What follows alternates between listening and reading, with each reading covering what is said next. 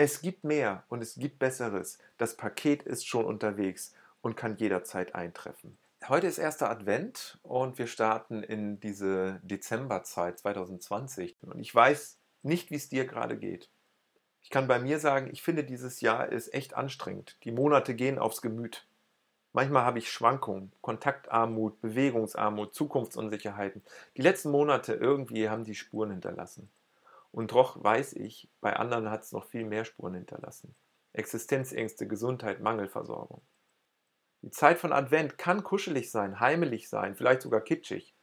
Besonders zu Corona-Zeiten eine Sehnsucht, wo sowieso nicht viel anderes geht. Und ich hoffe, du erlebst einen gemütlichen, schönen Advent, auch wenn wir wenig Kontakt haben können. Ich hoffe, du zündest dir Kerzen an. Ich hoffe, du machst es dir gemütlich. Ich hoffe, du findest zur Ruhe. Ich wünsche dir, dass du ein gutes Buch liest, dass du inspirierende Musik hörst. Und gleichzeitig, dass du nicht zu genügsam wirst. Lass dich hineinbringen in eine gewisse heilige Unruhe, in ein ungeduldiges Warten. Die Zeitebenen, die verschwimmen im Advent. Es gibt einerseits den Rückblick, die Erinnerung, die Vergegenwärtigung von dem, was war. Dann gibt es eine erhöhte Aufmerksamkeit, eine Wahrnehmung, ein Sein im Jetzt und hier die Kraft der Gegenwart erfahren, besonders betont in den letzten Jahrzehnten. Und dann gibt es eine dritte, dritte Zeitebene, die sich darum dreht, die Augen offen zu halten, Ausschau zu halten nach einem Besseren, das erst noch kommt. Und diese drei Ebenen, die finden sich alle wieder in einem Gespräch, das der Evangelist Markus aufgezeichnet hat. Das, dieses Gespräch hat stattgefunden zwischen Jesus und vier von seinen Schülern, nämlich Petrus, Johannes, Jakobus und Andreas. Und wir dürfen Zeugen sein von diesem Gespräch. Und in dieses Gespräch ist ein längerer Monolog eingebaut, den Jesus hält. Und dieser Monolog wird als kleine Apokalypse bezeichnet im Vergleich zur großen Apokalypse der Johannes-Offenbarung, dem letzten Buch des Neuen Testaments. Und diese kleine Apokalypse, die möchte ich mit dir gerne einmal anschauen, denn ich glaube, es ist wesentlich für uns, diesen dritten Zeitbereich, nämlich die Erwartung, dass das, was jetzt und hier ist, wichtig für uns ist und dass trotzdem noch mehr kommt und noch Besseres kommt, dass dieser Bereich leicht verloren werden kann und auch verloren gegangen ist in den letzten Jahrzehnten, weil das Thema der Endzeit und der Zukunft verbrannt ist. Ihr kennt ja sicherlich auch diesen Endzeit-Willi, der in den Hauskreisen rumgeht und immer sagt, Mensch, lass uns doch mal über die Offenbarung reden. Und dann werden da die wildesten Spekulationen hervorgekramt. Und es geht auch gerne mal um Unheilsszenarien und Angstszenarien der Zukunft. Und solche habe ich schon viele getroffen im Laufe der Jahre, ich rede nicht nur von einem Hauskreiswilli, ich rede von vielen Hauskreiswillis. Meistens waren es Männer übrigens, die da ein ganz großes ähm, Fable für hatten, über die Offenbarung zu diskutieren und diese Endzeittheorien zu spinnen. Ja? Und ich glaube deswegen, da hat keiner Lust drauf. Und ich habe da auch keine Lust drauf. Und deswegen ist dieser Themenkomplex, der, die dritte Zeitebene des Advents, wo es um, konkret gesagt, die Wiederkunft von Jesus, dass dieser Bereich verloren gegangen ist, weil er auch irgendwie so verbraucht ist. Und doch ist das die Botschaft, die Botschaft des Advents und doch ist das die Botschaft des Markus in dieser kleinen Apokalypse in Markus 13. Das ist der Hauptbereich, um den es Markus hier geht, der aber so schwer zu artikulieren ist und so schwer auch aus dem Sumpf der Unheilsprophetien und Weltuntergangsszenarien herauszuholen, die in Kirche und Glaube, aber nicht nur dort, sondern auch in vielen Filmen und Netflix-Serien, du kennst die ganzen Weltuntergangsserien und Filme, sehr, sehr präsent. Und doch, lass uns doch da mal hineinbegeben. Schauen wir uns das mal an. Vers 24 starten wir mal und lesen dann bis zum Ende des Kapitels bis Vers 37. Doch dann, nach dieser schrecklichen Zeit, wird sich die Sonne verfinstern und der Mond wird nicht mehr scheinen. Die Sterne werden vom Himmel stürzen und die Kräfte des Himmels aus dem Gleichgewicht geraten. Dann werden sie den Menschensohn in Wolken kommen sehen, mit gewaltiger Macht und in strahlender Herrlichkeit.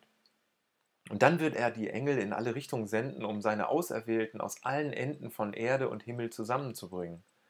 Der Feigenbaum, soll euch ein Gleichnis sein.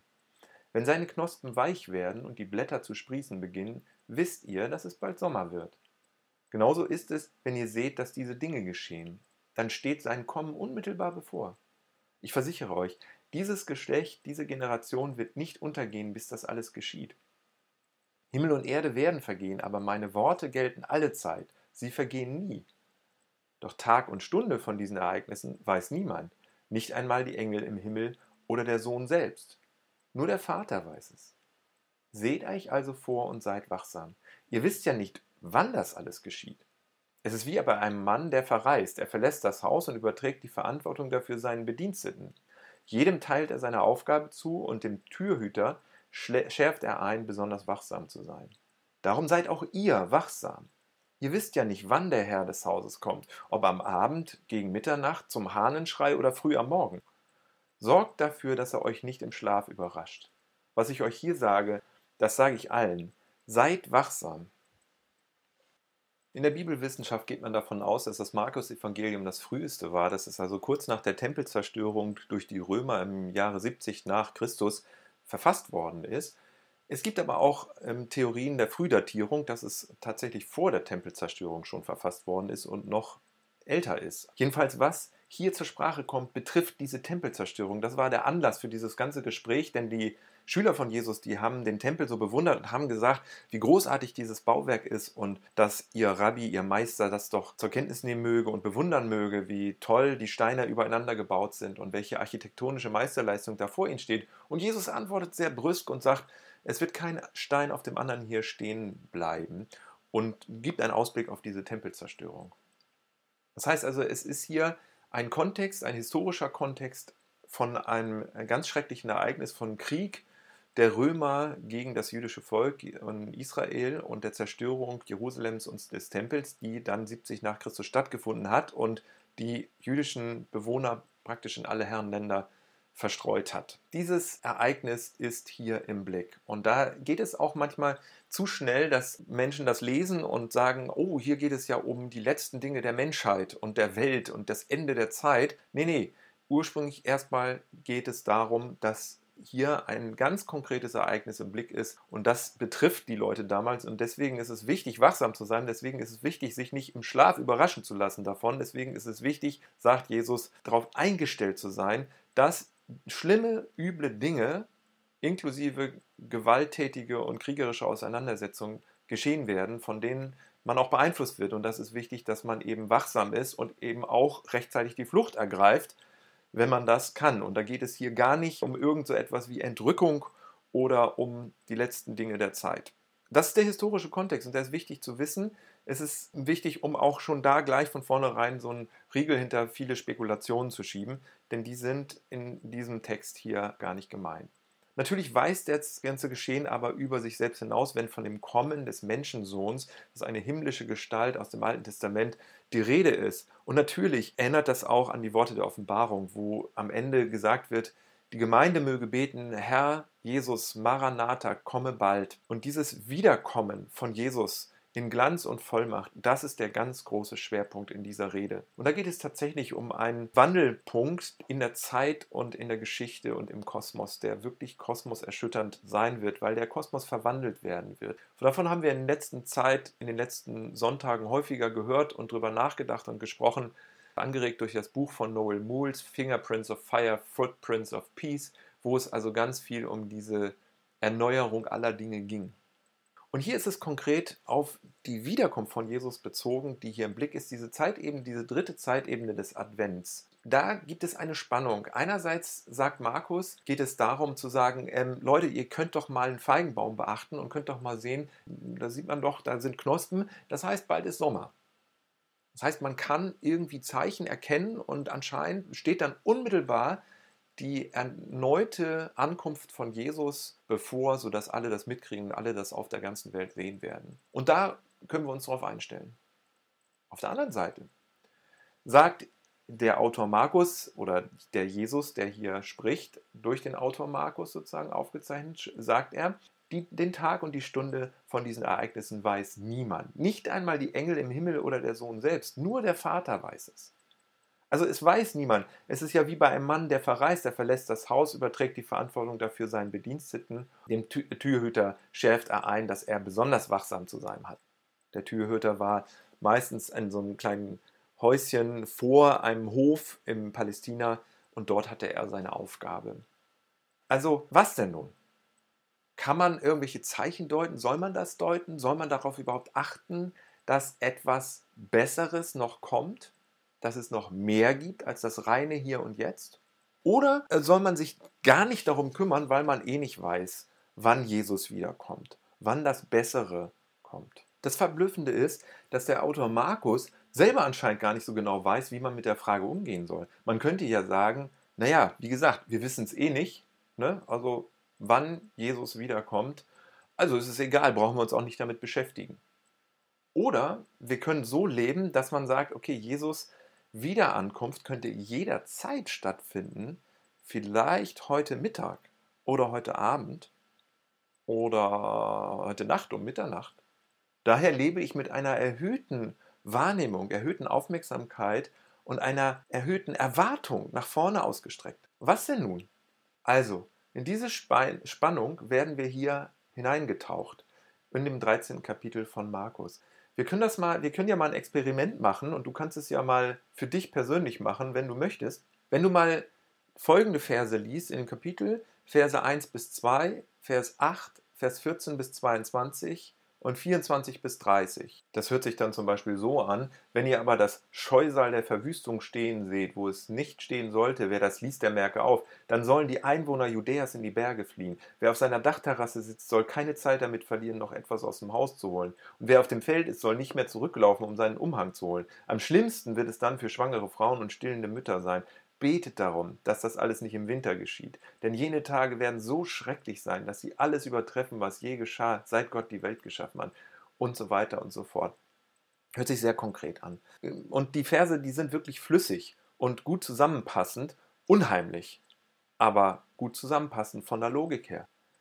Jesus warnt seine Zuhörerinnen und Zuhörer, sich unmittelbar darauf vorzubereiten, dass die unmittelbare Apokalypse bevorsteht. Und wenn wir dann aber mal die Verse 3 bis 7 lesen, 9 bis 13, 21 bis 23 und 32 bis 37, dann hört sich das auf einmal ganz anders an. Da heißt es zum Beispiel, aber zuerst muss die Freudenbotschaft unter allen Völkern bekannt gemacht werden. Und wenn sie euch verhaften und vor Gericht stellen, dann macht euch vorher keine Sorgen, was ihr sagen sollt. Sagt einfach das, was euch dann eingegeben wird. Denn nicht ihr seid dann die Redenden, sondern der Heilige Geist. Und dann heißt es im Vers 13 zum Beispiel, und weil ihr euch zu mir bekennt, werdet ihr von allen gehasst werden, aber wer bis zum Ende standhaft bleibt, wird gerettet. Und in Vers 21 dann, wenn dann jemand zu euch seid, sagt, schaut her, da ist der Messias oder seht erst dort, so glaubt es nicht, denn es werden falsche Messias und falsche Propheten auftreten. Sie werden sich durch Zeichen und Wundertaten ausweisen und würden sogar die Auserwählten verführen, wenn sie könnten. Gerade ihr müsst euch also vorsehen, ich habe euch alles vorausgesagt so in diesem Sinne wird das in diesen Versen noch mehr betont und ausgedrückt. Auch sehr, sehr flüssig und sehr inhaltlich kontingent und logisch. Es wird ähm, darauf hingewiesen, dass man standhalten soll bis zum Ende, dass es wichtig ist, sich auf eine Langstrecke einzustellen, dass es wichtig ist, abzuwarten, auszuhalten, verlässlich zu bleiben in einem Abwartemodus. In der Bibelwissenschaft geht man davon aus, dass Markus zwei Traktate besaß und anstatt dass er sich für ein Traktat entschieden hat, eine Schrift, hat er einfach beide zusammen verwoben und die Komposition daraus gemacht, die wir vor uns haben. Es ist nur eine Theorie aus der Bibel, Bibelwissenschaft, aber macht durch, durchaus Sinn, wie ich finde. In jedem Fall ist es so, dass der Text hin und her springt zwischen diesen beiden paradoxen Botschaften, so als ob Jesus unmittelbar bevorsteht, seine Wiederkunft, und dazu gibt es auch bestimmte Anzeichen. Oder eben auch überhaupt nicht, denn man muss sich auf eine Langstrecke einstellen. Der Schlüsselvers findet sich in Vers 32 bis 33 und der bringt beide Sichtweisen auf den Punkt. Da sagt Jesus, doch Tag und Stunde von diesen Ereignissen weiß niemand, nicht einmal die Engel im Himmel oder der Sohn selbst, nur der Vater weiß es. Seht euch also vor und seid wachsam, ihr wisst ja nicht, wann das alles geschieht. Das heißt, wir dürfen so leben, als sei die sichtbare und körperliche Wiederkunft von Jesus jederzeit vor der Tür und gleichzeitig ist es nötig, dass wir warten und dass wir uns auf eine Langstrecke einstellen. Denn der Zeitlauf aller Dinge ist nur Gott bekannt. Daher, unsere Erwartung wird uns nicht enttäuschen. Erlösung ist unterwegs. Das Markus-Evangelium gibt keine Antworten auf die Frage, warum es Leiden und Qualen gibt und Gewalt und Böses. Aber wir erhalten eine Verheißung. Wir dürfen sie uns aneignen. Wenn alles gesagt und getan ist, gibt es eine Happy End. Dieser Triumph der Hoffnung wird tatsächlich umwälzend sein. Die Welt, wie wir sie kennen und wie wir sie jetzt vor uns haben, wird verwandelt werden. So radikal, dass Menschen dann von einer Zeit sprechen, in der Himmel und Erde vergangen sind. Markus möchte ganz klar, dass diese Wahrnehmung, dass es etwas Besseres gibt und dass es mehr gibt, diese Wahrnehmung zu einem Teil unseres Lebens wird, zu einem Teil unseres Glaubenslebens wird. Darum betont er immer wieder, seid wachsam. Das ist ja der Gipfel des Ganzen. Sei wachsam. Heißt das denn jetzt dann doch, dass es so um, um so eine Entrückungs-Endzeit-Weltuntergangsstimmung geht, die wir von den ganzen Filmen und Serien kennen und auch aus der christlichen Community? Mein Studienkollege aus der Brüdergemeinde, mit dem ich immer viel zusammen unternommen habe und auch studiert und diskutiert habe, einmal habe ich ihn dann gesehen, wie er gerade irgendwo rumstand und in der Bibel las. Und ich fand es irgendwie so seltsam und fromm und sprach ihn darauf an und er sagte, wieso? Wenn der Herr heute wiederkommt und uns beim Bibellesen erwischt, ist das doch gar nicht mal so schlecht, oder? Wow, dachte ich, was für eine coole Antwort.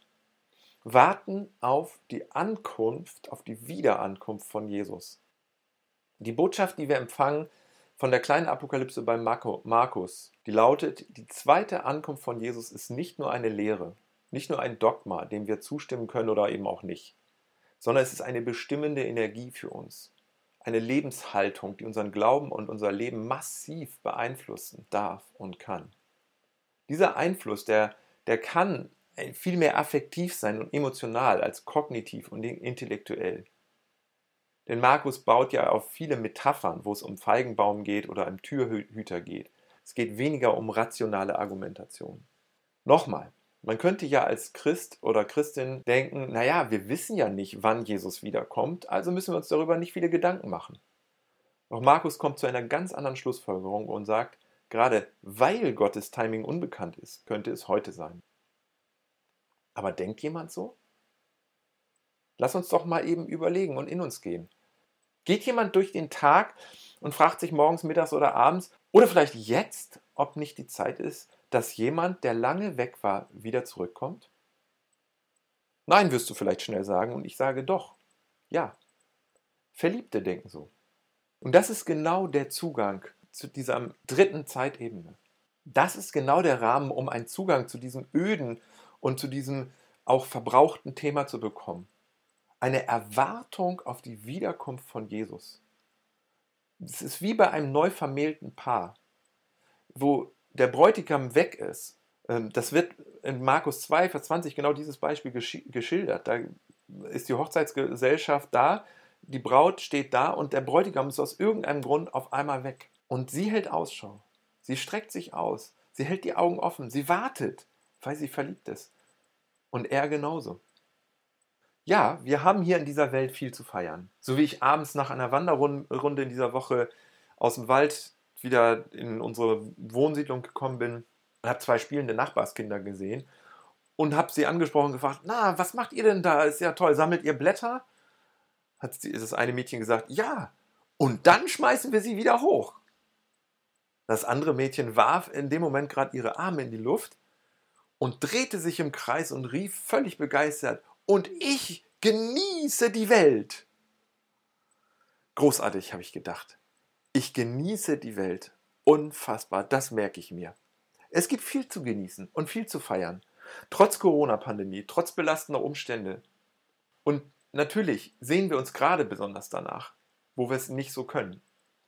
Aber die Zeit, in der wir leben, beschreibt Markus als eine Zeit, in der es um Feiern und Fasten geht. Eine Zeit, in der wir oft und akut wahrnehmen, dass unser geliebter Meister Jesus der unfassbare nahe Gott und Freund unseres Herzens abwesend ist, dass der Bräutigam nicht da ist. Nicht in der Weise, wie er da war und nicht in der Weise, wie er da sein wird. Ja, ich weiß, Jesus ist hier und Jesus ist mit uns durch seinen Heiligen Geist. Ja, ich weiß, durch die Gemeinschaft erfahren wir ihn. Ja, ich weiß, durch das Lesen in seinem Wort hören wir seine Stimme. Ja, ich weiß, wir werden auch durch Eingebung angesprochen, durch den gegenwärtigen, lebendigen Christus. Und doch ist es so. So wie er da war und so wie er da sein wird, ist er jetzt im Moment nicht da. Es wird der Tag kommen, an dem wird er in Vollmacht und Glanz hier sein. Alle werden ihn sehen. Der Punkt ist für uns wichtig. Die Welt wird sich nicht im ewigen Yin und Yang immer in der Waage halten. Das Dunkle und das Helle, das Gute und das Böse, das Tote und das Lebendige. Immer der Ausgleich, immer die Balance. Nein, es gibt ein Drall hin zur Gerechtigkeit und zur Solidarität und zur Heilung der Schöpfung. Es gibt parallel zu vielen bösartigen, destruktiven Tendenzen einen Drall hin zur Heilung, zu einer gerechteren Gesellschaft. Jesus wird wiederkommen und dafür sorgen, dass wir das Bessere als das Hier und Jetzt erleben werden. Für viele und sicher auch für manche von uns ist das Leben hier nicht sehr angenehm im Moment. Wir leben in belastenden Zeiten und ich weiß nicht, wie es dir gerade geht. Aber sogar die von uns, die glücklich genug sind, ein Leben mit Freude und Genuss zu haben, sollten nicht damit zufrieden sein, bis zum Punkt der völligen Selbstgenügsamkeit und Eingerichtetheit im Hier und Jetzt. Die Zeit von Advent kann kuschelig sein, heimelig sein, vielleicht sogar kitschig. Besonders zu Corona-Zeiten eine Sehnsucht, wo sowieso nicht viel anderes geht. Und gleichzeitig lass dich hineinbringen in eine gewisse heilige Unruhe, in ein ungeduldiges Warten auf die Erfüllung aller Hoffnung, nicht nur unserer, sondern weltweit einer Sehnsucht, dass Christus wiederkommt und wir ihn in seinem Glanz und seiner Vollmacht sehen werden, so wie wir gesehen sind. Nicht nur jetzt wie durch dunkles Glas, sondern von Angesicht zu Angesicht. Und dass wir uns erleben als so sehr geliebt, wie wir es bisher überhaupt nicht geahnt haben. Es gibt mehr und es gibt Besseres. Das Paket ist schon unterwegs und kann jederzeit eintreffen. Zum Schluss ein paar Fragen an unsere Lebenspraxis. Wie wirkt sich dieses Bewusstsein auf unsere Gebetshaltung aus? Darf es außer dem Sein in Stille vielleicht noch etwas anderes sein? Das Jesusgebet zum Beispiel? Beim Einatmen Christus, beim Ausatmen Jesus beten. So Jesus sozusagen in die Lungen bringen, in unsere ganze Aufmerksamkeit bringen, unseren ganzen Körper füllen lassen mit Christus, unserem König unserem Helfer. Oder vielleicht auch zielgerichteter und energischer zu beten für Menschen, die zu uns gehören, mit Namen und dabei mutig zu sein und sehr konkret Gott um Dinge zu bitten. Das ist für mich eine Adventshaltung im Gebet.